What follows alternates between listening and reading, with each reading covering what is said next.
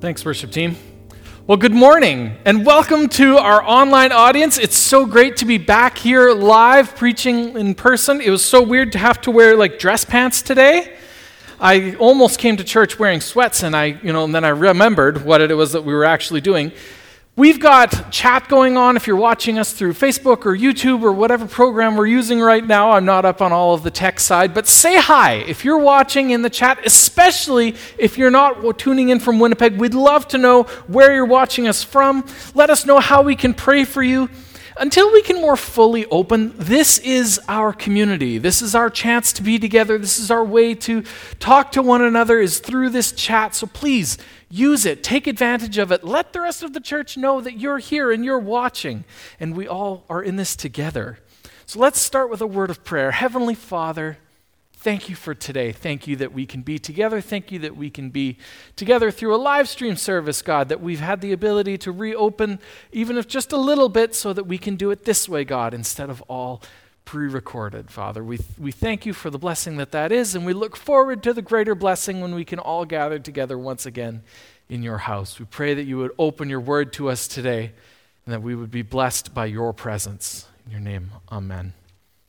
So, we are in the second week of our series on the Gospel of Mark, which we have creatively entitled Marked.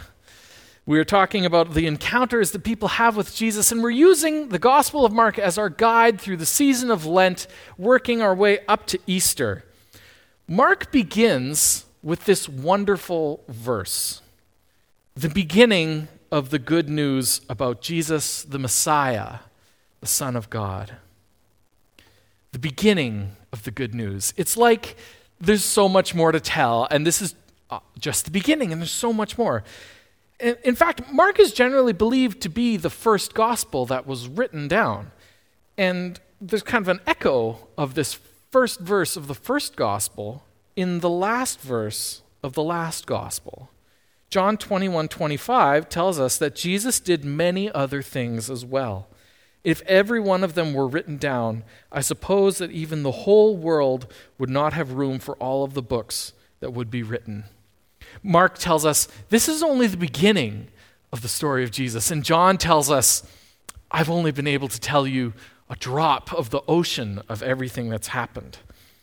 These two verses, these bookends to the Gospels, just give me this feeling like there's so much more to the story. And they especially make me feel like the story is continuing and that I get to be a part of it. And that I get to experience the good news of Jesus and that I get to see and be a part of these things that Jesus is still doing. Jesus is hard at work in our world. The Gospel of Mark is all about encounters with Jesus. In fact, there's very little teaching in it, especially compared to Matthew, Luke, and John. But it is full of action, full of encounters that Jesus has, full of verbs. As John told us last week, one of Mark's favorite verse, verbs verbs. Words is immediately. I don't know if you've encountered Jesus, but there is nothing like it. You can't encounter Jesus and come away from him the same way that you met him. Because the gospel of Jesus Christ is the same. It is always the same, yesterday, today, and forever. And it is good news. So, why does it seem like the gospel doesn't work on some people? Why does it seem like the gospel doesn't work on certain situations? Why does it seem like there's that one sin, or maybe more than one sin, that you just can't kick? I started a diet this week. I'd love it if the gospel was good news for my belly fat. Pray for me. That wasn't very spiritual of me to say, but put it in the chat if you agree. I won't tell, and God's got a sense of humor. So, why does it seem like the gospel doesn't always work? Why is it that some people don't respond when given the opportunity to follow Jesus? And why do some Christians not respond when given the opportunity to serve? Let's put a pin in those questions for now. Mark chapters 3 and 4, which are our focuses this week, seem to have a particular theme. These chapters take place inside a larger narrative, which is the rising action of Mark through the first eight chapters.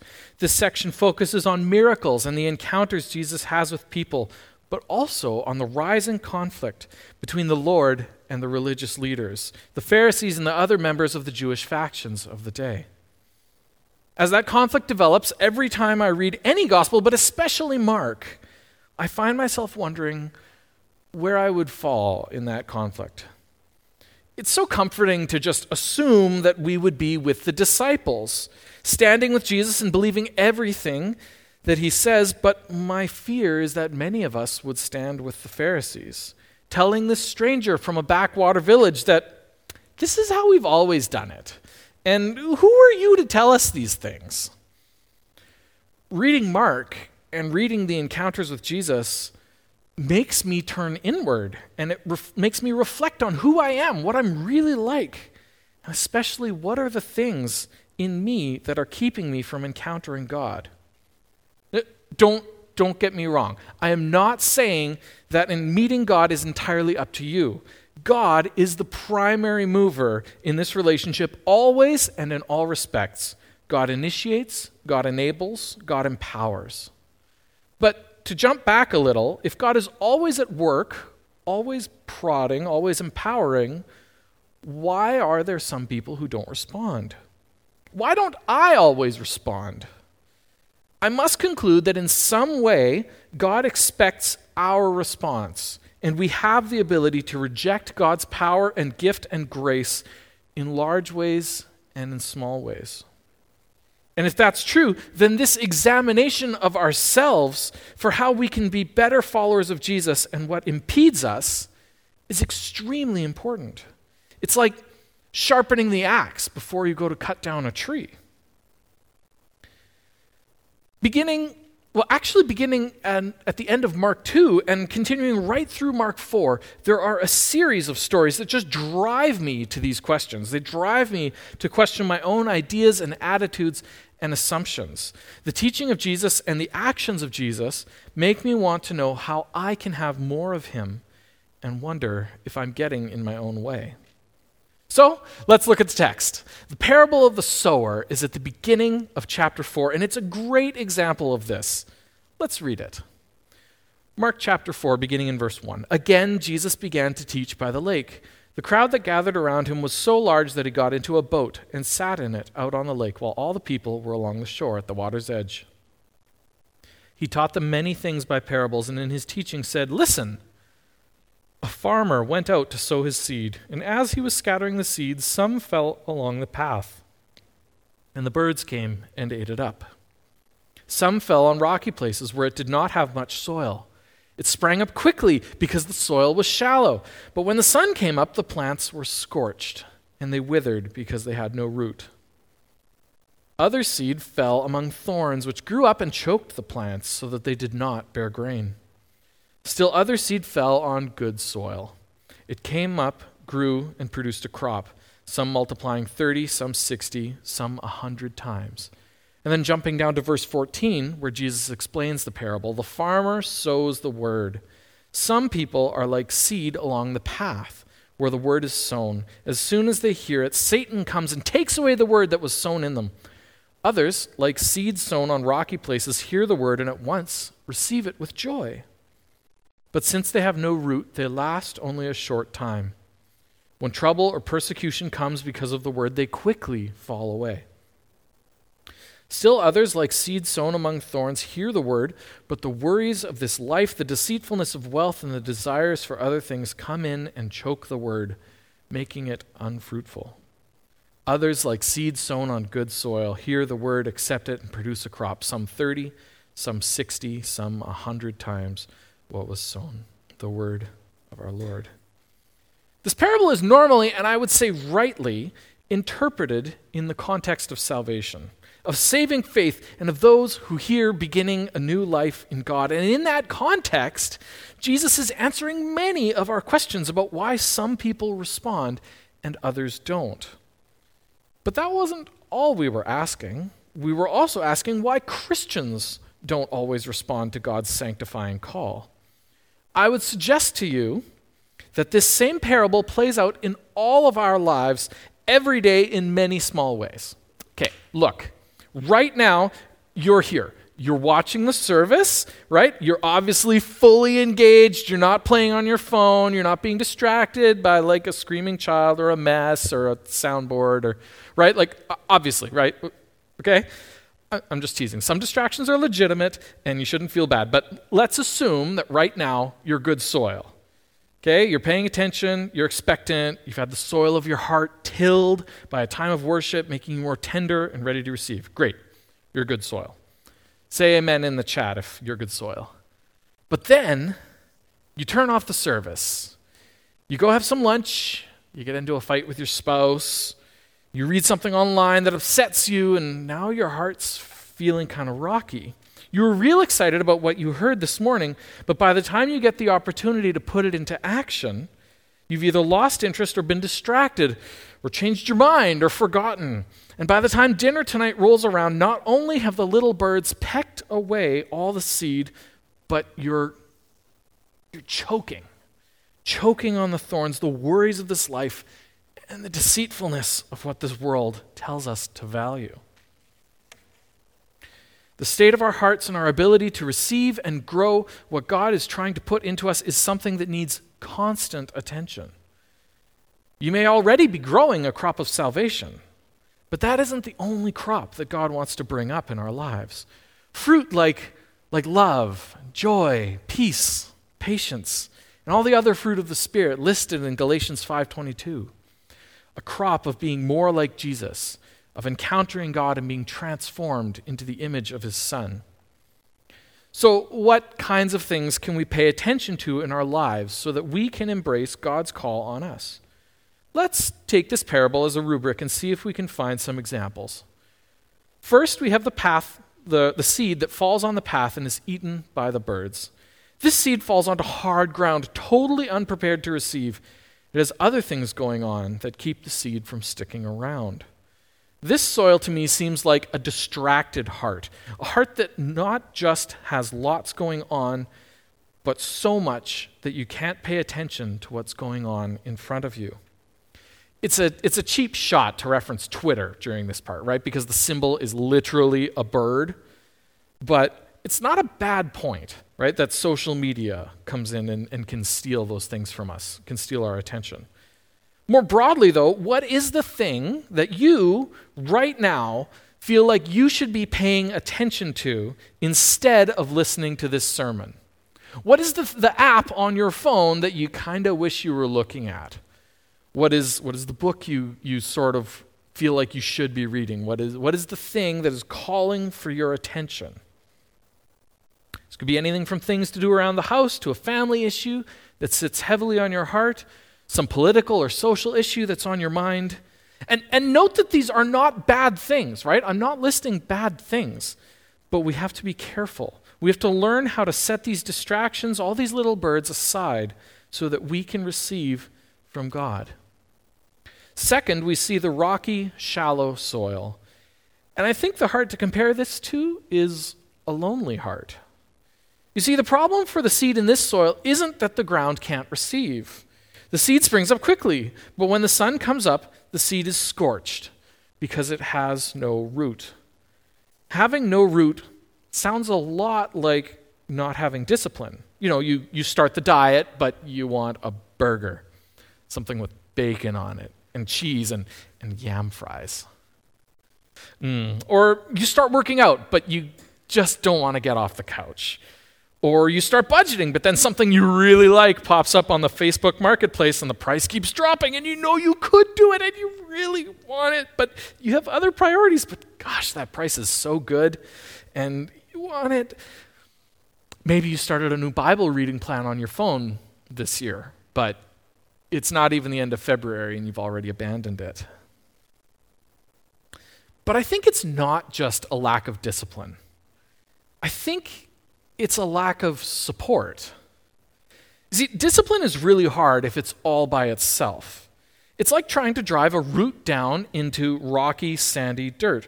But having support is like being in good open soil where the people who are on their own journeys around you come around and together you keep that root in place and you give each other what you need.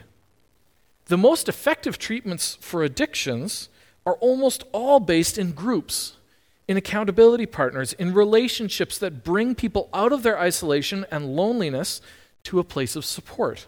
So, why do we think that our relationship with God would be any different? It's why we do church. It's why we gather together, even if just around a screen right now, to give one another mutual encouragement.